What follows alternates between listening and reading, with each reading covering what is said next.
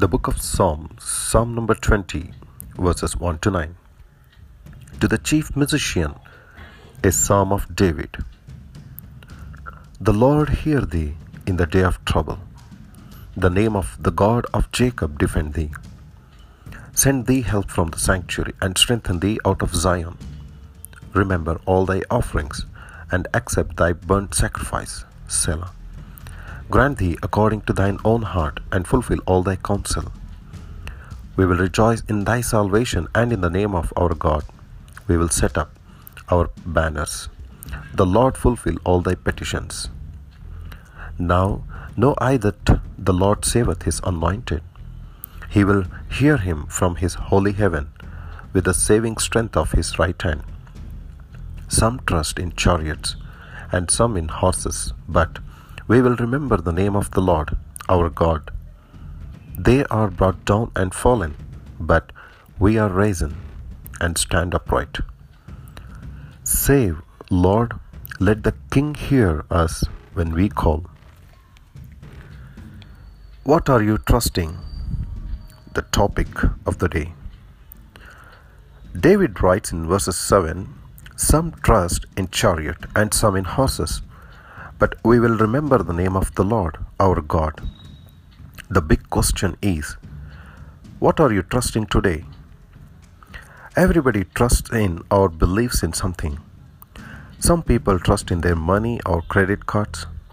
Some trust in their strength or expertise or experiences. Look at verses 1 and 2 says, May the Lord answer you in the day of trouble. May the name of the God of Jacob defend you. May he send you help from the sanctuary and strengthen you out of Zion. The Christian trusts in the Lord, and he exemplifies this trust by praying. When we are in trouble, what we do to solve our problem and turn our trouble into triumph is evidence of what or whom we are trusting. When the day of trouble arrives, some people reach for their checkbooks. They think money will solve their problems. Others reach for the telephone. They took they talk they look to friends to solve their problems. While some trust in chariots and some in horses. Christians remember the name of the Lord. Our faith is in Jesus Christ, and we should not be afraid to let people know about it. We will rejoice in your salvation, and in the name of our God, we will set up our banners. Verses 5. In other words, we do not hesitate to wave the banner of faith because He will not fail us. God's name is good.